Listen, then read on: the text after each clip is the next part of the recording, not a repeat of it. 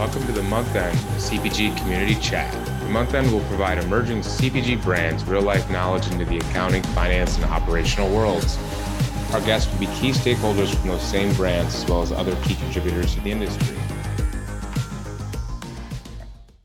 Welcome to episode 34 of the Month End Podcast. Today we have Sean Lee from Sweety Ice Cream. How are you doing today, Sean? Hey, Brad. Uh, yeah, thanks for having me. Um, excited to be here. Absolutely. Sean's a co-CEO of Sweety and uh, uh, works in a family business, and I'm excited to learn more. So let's get started. First off, Sweety Ice Cream. How long you been in the business? What do you sell? Where do you sell? Just give us a little elevator pitch from the business. Yeah, sure. So uh, Sweety, in its first iteration, is actually was started back in 1978. Um, it was started by my mom before she met my dad as just like a Asian scoop shop in Monterey Park, which is a very uh, Asian neighborhood of Los Angeles. Um, at that time, she couldn't really find Asian flavored novelties or ice cream in that area of Los Angeles. Um, so she decided to open up that store herself. Um, in that process, she even she was struggling to get like the ice creams to her store. So she decided to start actually doing the manufacturing side of things as well and that's how she got into um, you know the sweety as a branded cpg type item. Um, and yeah so it's been around for a while. It, it's kind of mostly just been on asian supermarkets. Uh, we were really known at the time for doing uh, like red bean popsicles durian taro so very very traditional um, asian popsicle novelties. Um, me and my sister, we decided to get involved just a couple years back, um, right before the pandemic. Um, at that time, the company was still very small. It was essentially just being run by my uncle and my aunt at the time, um, and they kind of wanted to retire. So we were at this inflection point deciding like, hey, what are we going to do with this business? Do we just kind of wind it down and shut it down when they retire? Or do we um, want to put some money and time into it, reinvest into it, and then relaunch it. Um, so the decision was made to kind of kind of get involved in this business. So yeah, me and my sister, we started doing a rebrand. Uh, at the time, we had done popsicles and mochi ice cream. Um, we saw a lot of potential in the ice cream side, or the mochi ice cream side of the business. So we decided to just focus on that side. And um, yeah, we launched uh, right as the pandemic started, um, and it's kind of just been a wild ride ever since. I bet. I bet that's a very cool story. So you said since 1978. That's crazy. Yeah. When you guys took it over, um, or you decided to take it over, like what was what was that process like? Did you look at every aspect of operations and say, all right, we're starting a new company, taking these assets, taking the IP, relationships with you know uh, suppliers, manufacturers? Like, how did that whole process go? Um, or, or, how did you look at that and, and, execute that? I think for us, it was, um, I mean, we wanted to kind of preserve a lot of the things that made Sweety what it was. Um, so, you know, still a large piece of our business is still kind of that original core uh, Asian supermarket um, customer.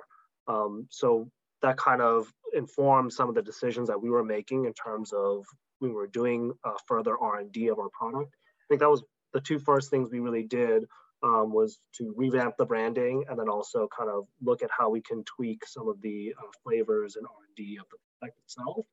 Um, we got rid of some flavors at the time. We got rid of the popsicles, but you know, it was important for us to kind of remain true to some of our roots. So you know, we still do like a red bean mochi ice cream. Um, you know, we've continued to add you know other Asian flavors. We have a Vietnamese coffee. Um, we do an ube as well. And along with that, um, it was also just, you know, at that time, back in the day, like my parents would cook red beans. We started basically in our kitchen. They would cook red beans and then they would, you know, use that the red beans in the um, popsicles that we make. So for us, we still do a lot of things internally. Um, you know, we get you know raw ube puree, frozen puree, and we cook that and we uh, use that in our ube ice cream um, rather than you know just focusing on um, flavoring or coloring. Um, we like to use the original ingredients as much as possible. Um, gotcha. Yeah. Cool. And so then, where exactly are you guys selling all these products now? Yeah, so you know we launched and um, our first large retailer actually ended up being Walmart, uh, which was not the plan. Um, so, I mean, that's one of our biggest retailers is Walmart. We're also, you can find us at uh, Albertsons and Safeway in Southern California, uh, Northern California, and Hawaii. Um, and we're actually going to be launching in Costco, Los Angeles uh, later uh, this fall. Um, so, yeah, please, if you guys uh, go go to Costco if you live in the area uh, and support our product, really appreciate it.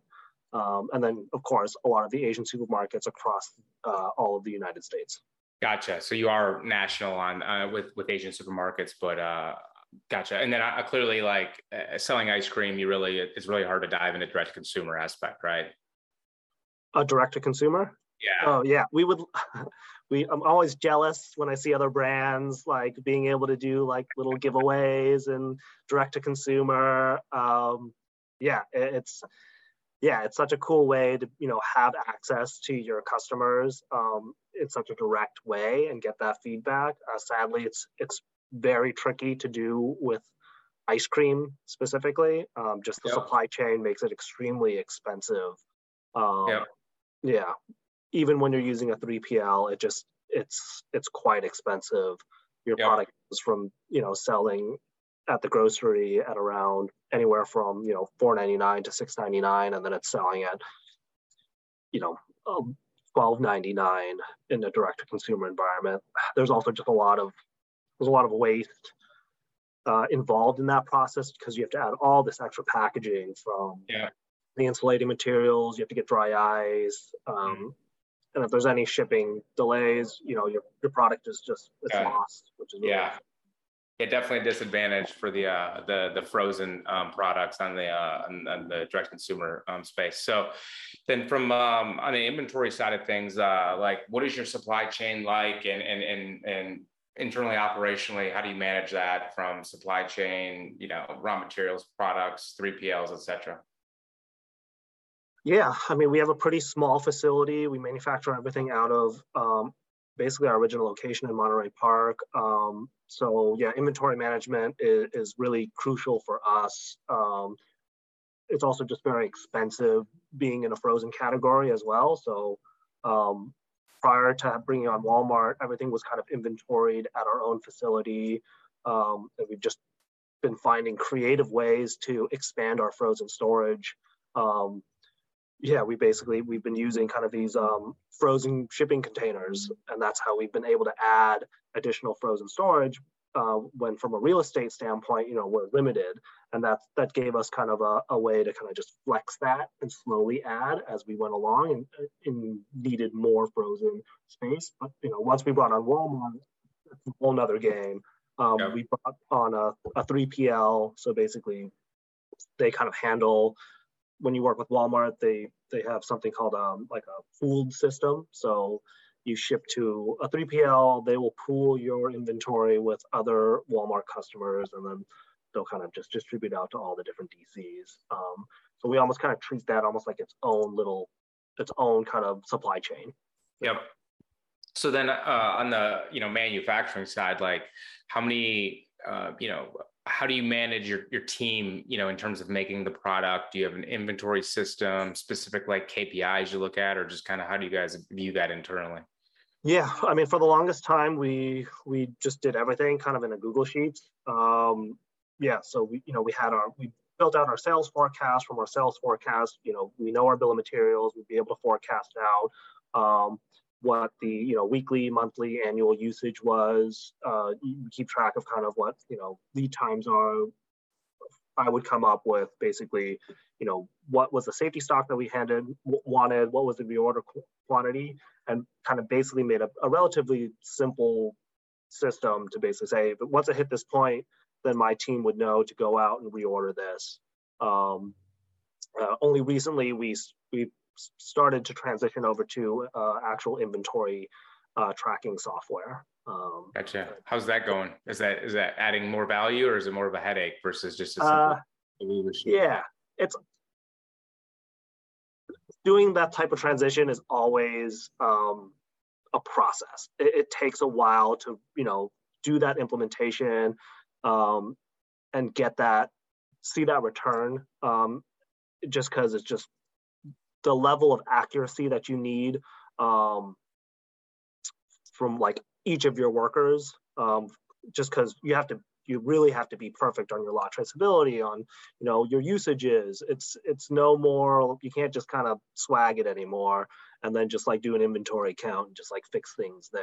Yeah. Um so it's definitely it's yeah we only really did this a couple months ago so it's still kind of working on all those kinks but um you know eventually you're going to see benefits from just having that ease of access to that data um whereas a lot of the stuff was you know very manual and and you just didn't have that same traceability uh, that you have with something like that but you know yeah. with those systems it's garbage in garbage out Yep. Yeah, that's the norm. We, you know, when we talk to like our brands and clients we work with, it's like there comes a point where a Google Sheet, an Excel document, or however you manage it, it's more time efficient more cost efficient. It gets you to where you need to go. There is a phase of your business that's like, all right, we need to become more precise, more real time information, and then that's when you have to jump to something like what you're talking about. And it's it's painful, but once it becomes part of the company operating system and, and, workflow, then it's pretty seamless at that point. But it can be definitely a pain. But it, there, there's advantages with it, but it's definitely more costly and more more time intensive um, to do so. So.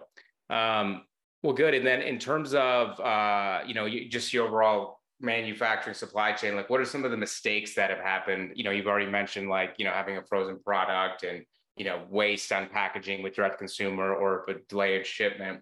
Um you know the, the, the product can be wasted but is there any like big mistakes you guys made from just more of a supply chain operational standpoint that impacted your business that you learned from?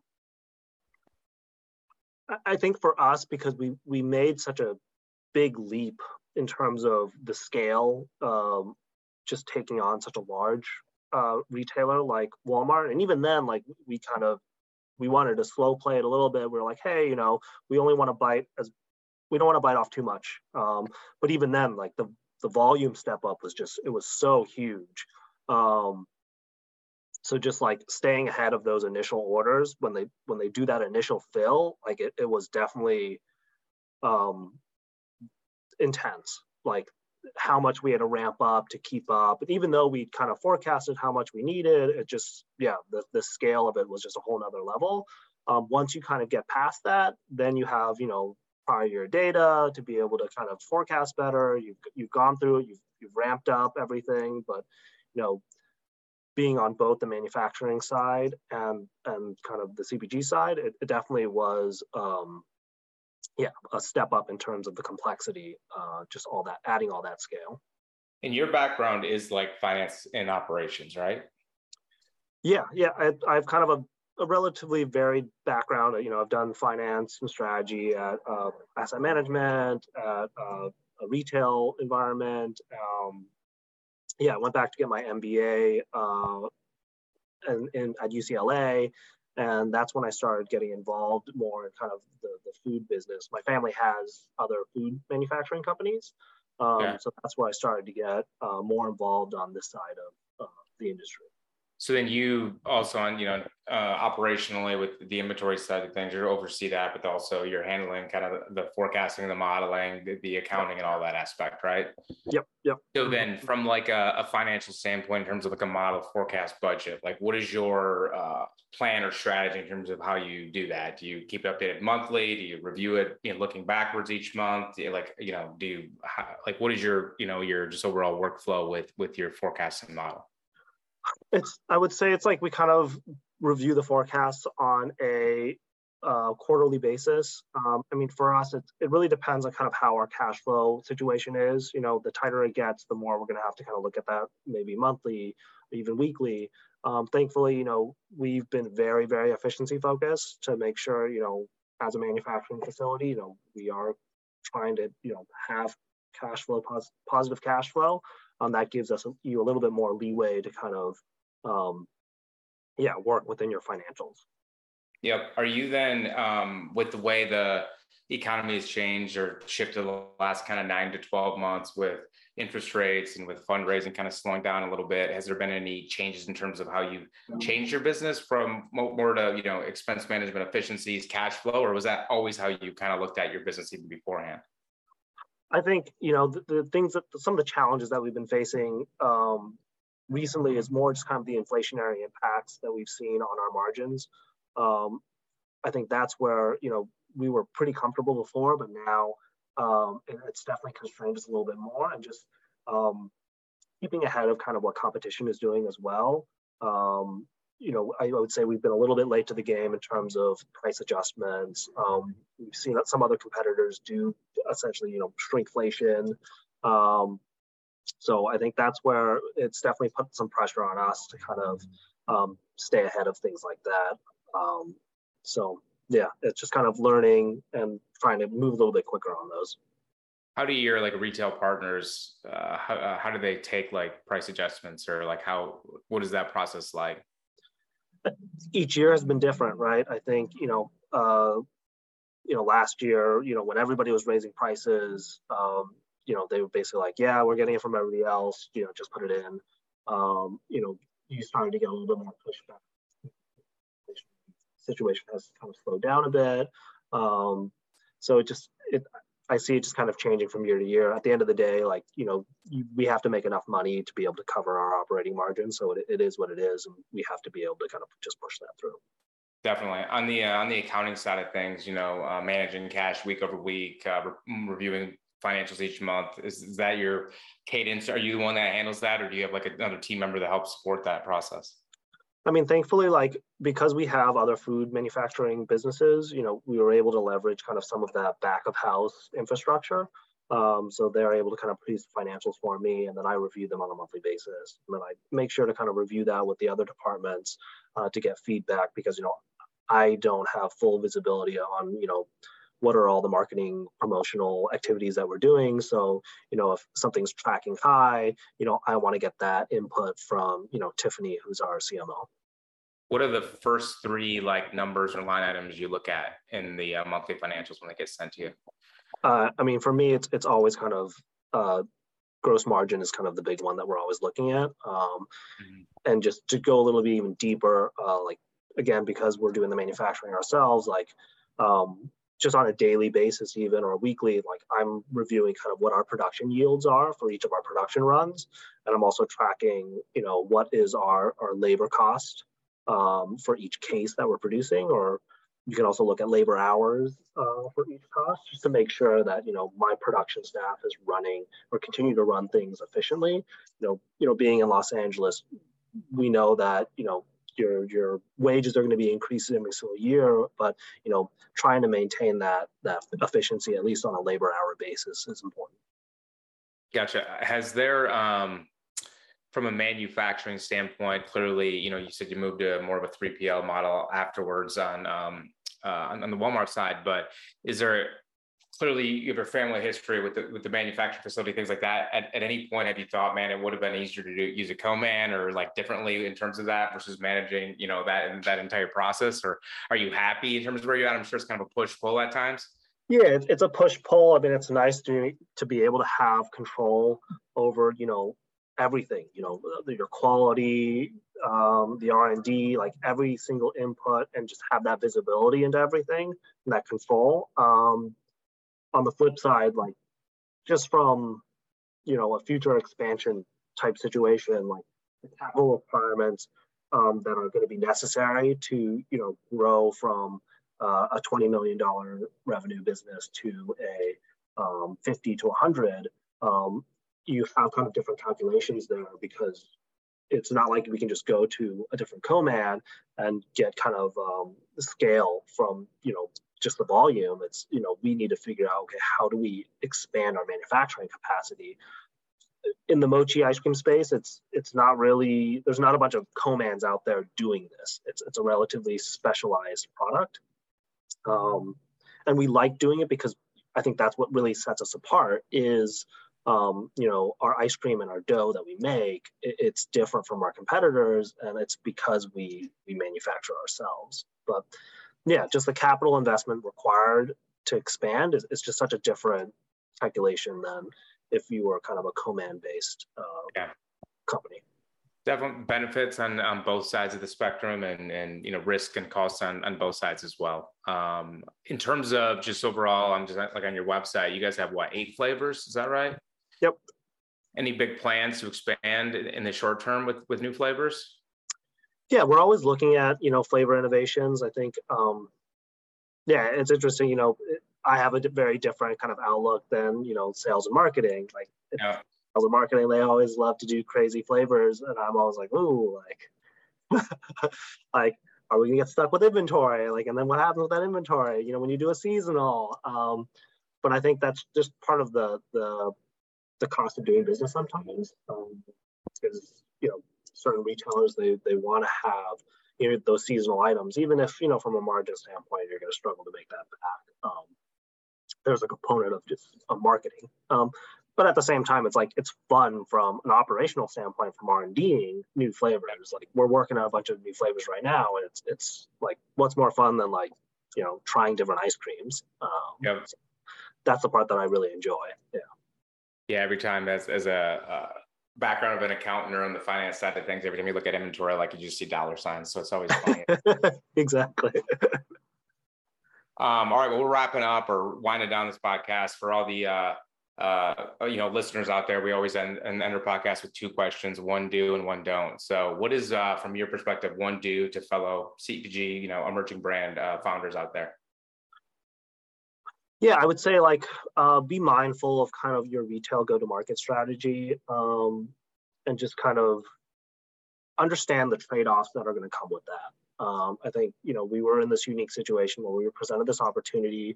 Um, you know, Walmart has been an incredible partner with us. We got through their open call program and got you know just distribute national distribution and just like we weren't going to turn that down. Um, but you know, at the same time, like that wasn't our initial plan. Like we had no idea that that was the direction we were going to go. Um, and that just you know, it, it's worked for us. But at the same time, like you have to be aware that you know there's trade-offs to any go-to-market strategy. Um, you know, especially in terms of whether you're doing you know natural or club or conventional. Um, yeah, if you go one direction, it, it, can potentially close doors to another another uh, channel. Definitely, definitely. And then on the other uh, side of that, like, what is one don't?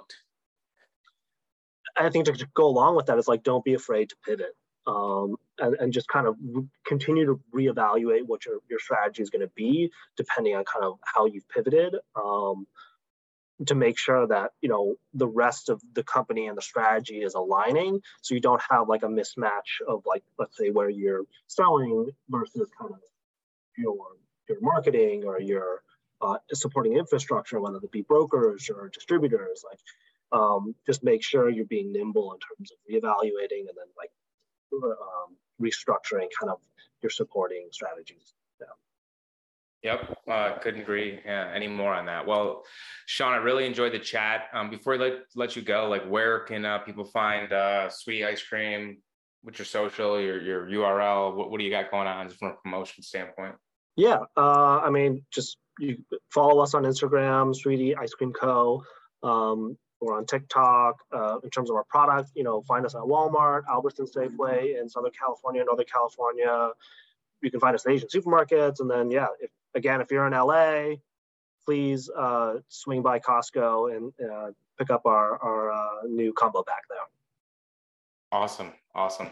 Uh, well, uh, Sean, I really enjoyed the chat. Um, hope uh, hope the listeners do that. Hope the listeners did as well out there. Um, we're signing off here on episode 34 of the Month End Podcast. Sean Lee. Um, thanks again, Sean. Take care. Yeah, thank you for having me.